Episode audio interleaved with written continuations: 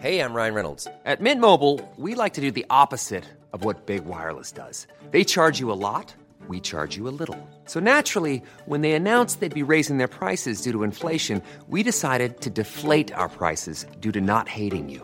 That's right. We're cutting the price of Mint Unlimited from $30 a month to just $15 a month. Give it a try at mintmobile.com slash switch. $45 upfront for three months plus taxes and fees. Promo rate for new customers for limited time. Unlimited more than 40 gigabytes per month. Slows. Full terms at mintmobile.com.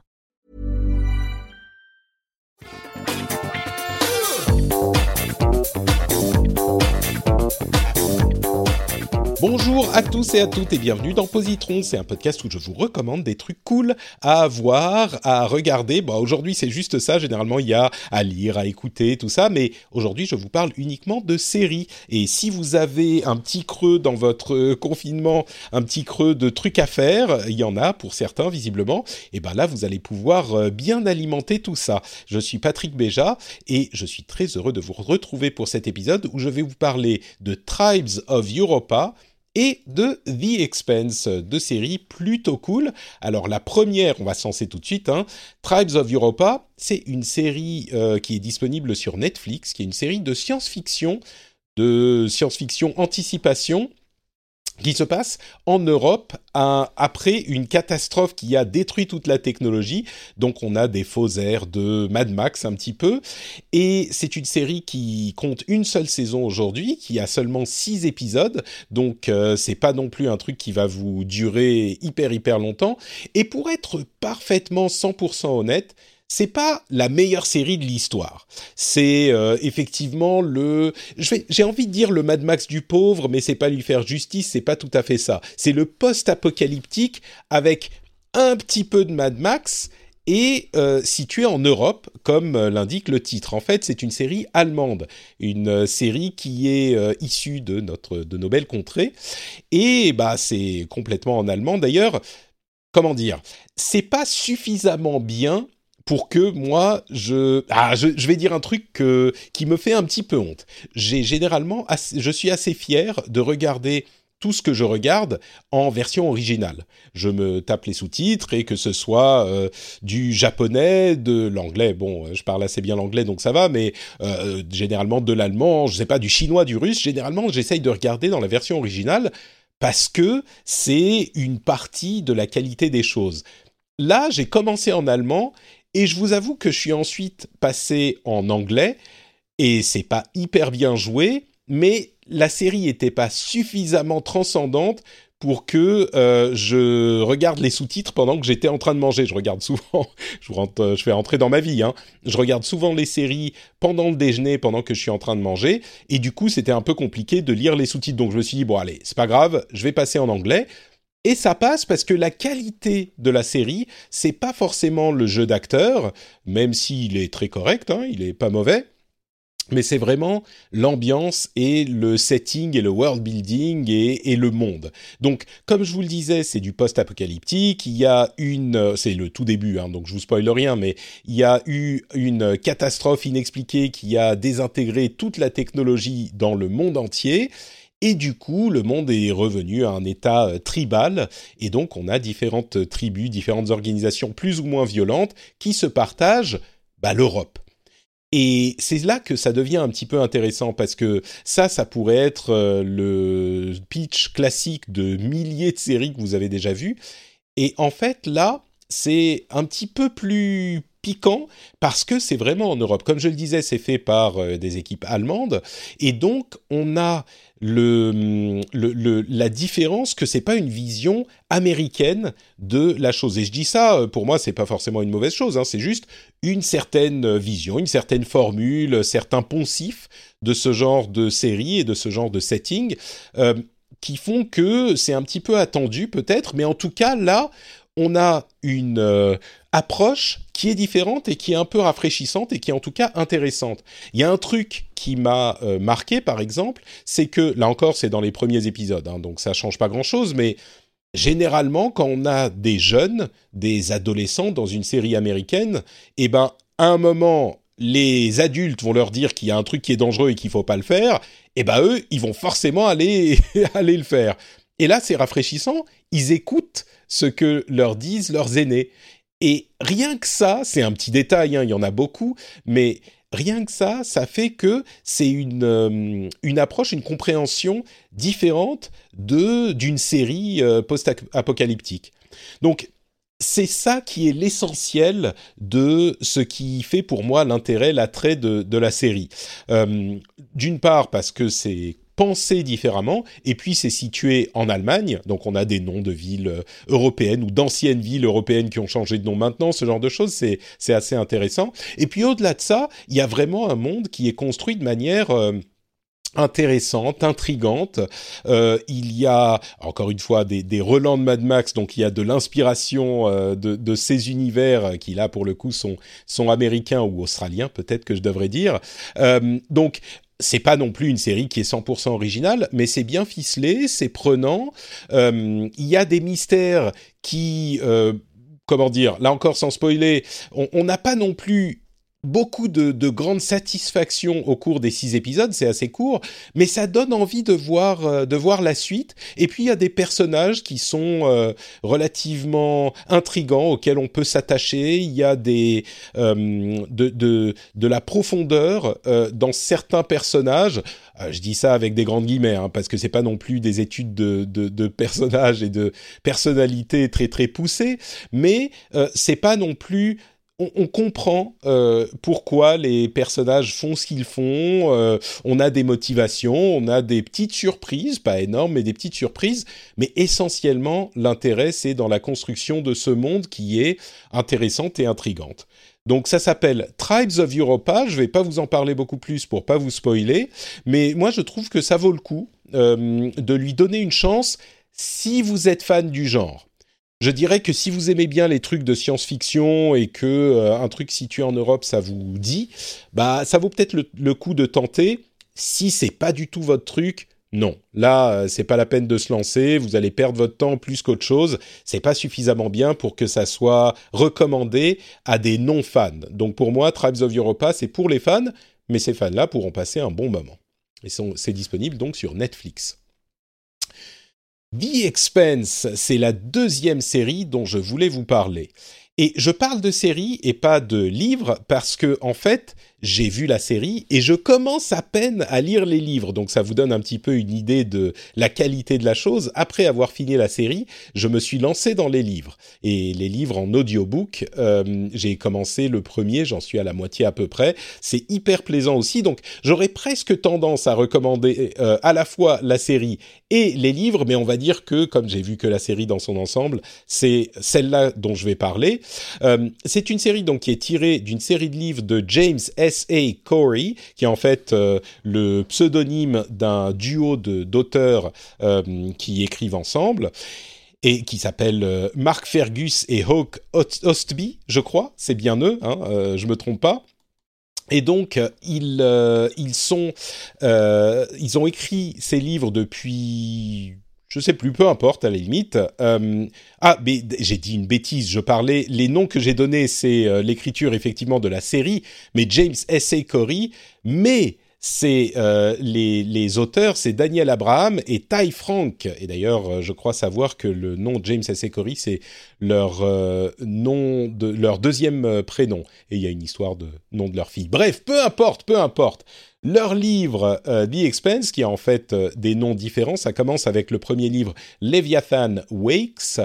Euh, bah, c'est une série de science-fiction, on en vient au sujet qu'on couvre quand même, c'est une série de science-fiction qui est en fait de la science-fiction entre guillemets réaliste c'est entre guillemets, euh, vous savez, ce que je préfère dans la science-fiction, c'est quand on pose des bases de quelque chose et qu'on explore les conséquences de manière crédible, euh, à défaut de dire réaliste, de euh, la chose qu'on a posée. Et je suis sûr que certains d'entre vous ont entendu parler de The Expanse et peut-être que comme moi, vous aviez commencé à la regarder. Et puis c'était un petit peu lent, c'était un petit peu chiant. Et donc vous vous êtes arrêté. En fait, euh, The Expense a été développé par la chaîne Sci-Fi américaine et ils l'ont abandonné au bout de trois saisons Amazon Prime, la, enfin Amazon l'a reprise, et donc elle est arrivée sur Amazon il y a quelque chose comme trois ans, et j'avais regardé, j'avais commencé à regarder la première saison, et c'était un petit peu lent, donc j'avais arrêté. Et tout le monde m'a tellement dit que c'était une série excellente que euh, je ne sais pas pourquoi, il y a quelques semaines, je me suis relancé. Et j'ai insisté un petit peu, et après avoir fini la première saison, j'ai voulu voir ce qui se passait ensuite. J'ai été suffisamment accroché.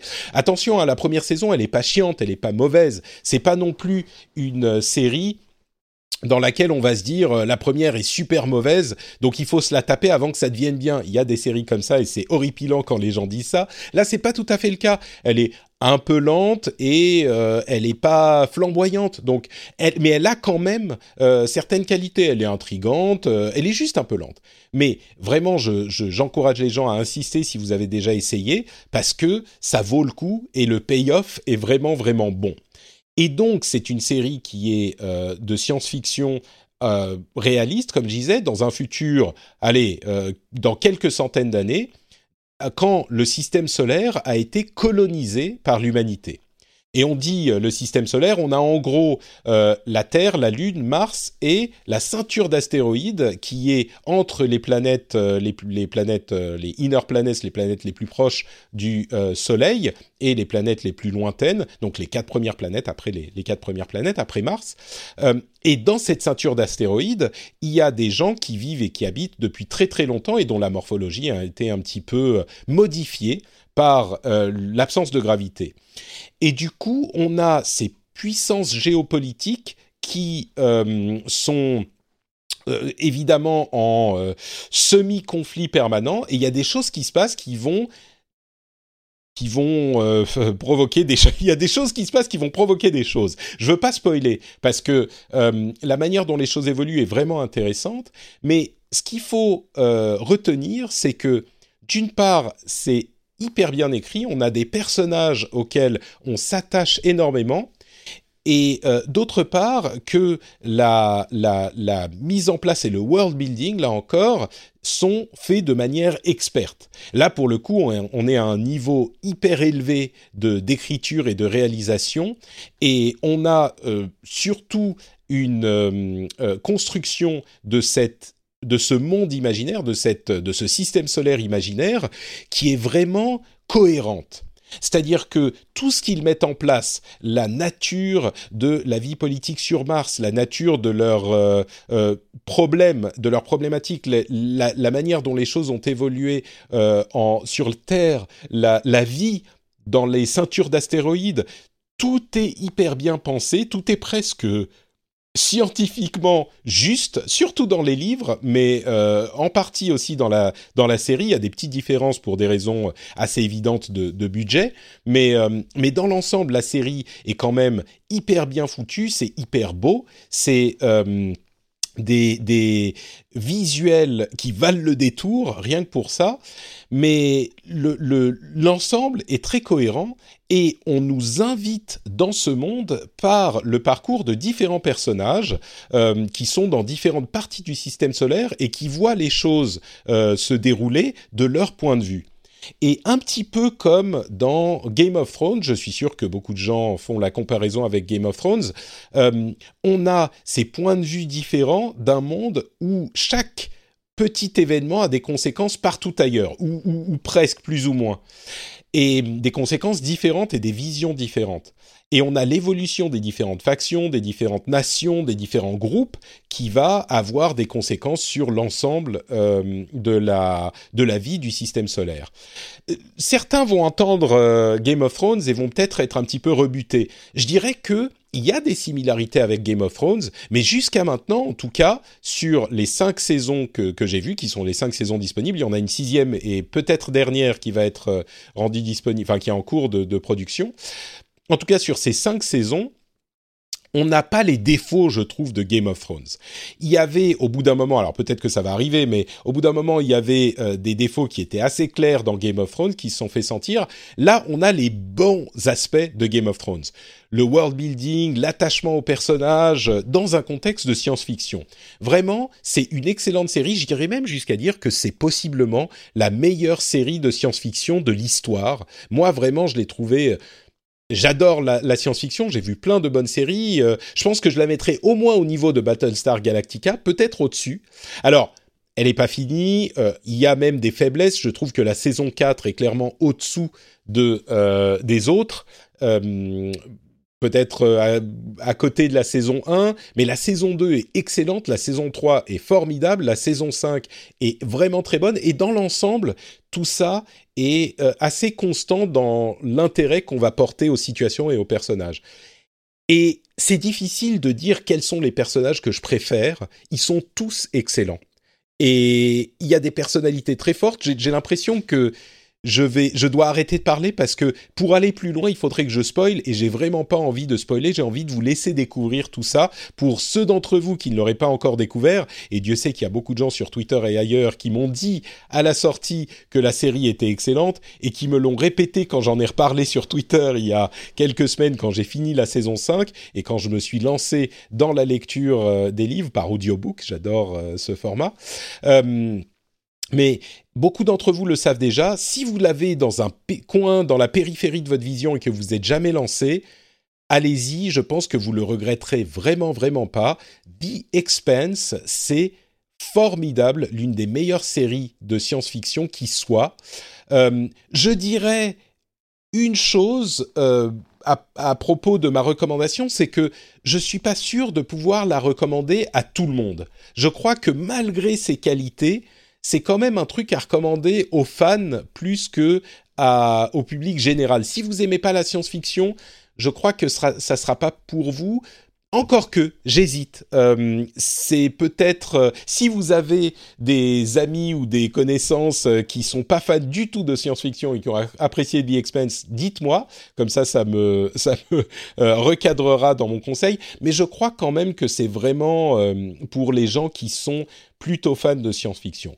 Mais quoi qu'il en soit, c'est une série incroyable, vraiment le, top du top dans le domaine de, de la science-fiction, et je vous encourage tous et toutes à aller y jeter un coup d'œil. Je pense que vous ne serez pas déçus. Donc, on a parlé aujourd'hui de Tribes of Europa, une série sur Netflix que je recommande plutôt aux fans, et de The Expanse, une série sur Amazon Prime que je recommande plutôt fan, mais peut-être un petit peu plus largement.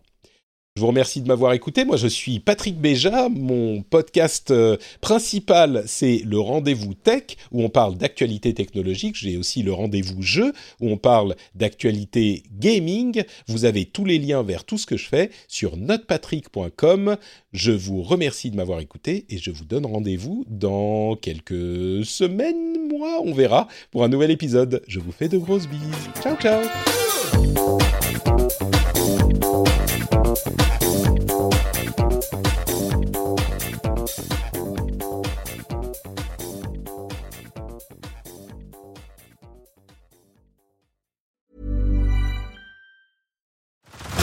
Head over to Hulu this March, where our new shows and movies will keep you streaming all month long. Catch the acclaimed movie All of Us Strangers, starring Paul Mescal and Andrew Scott.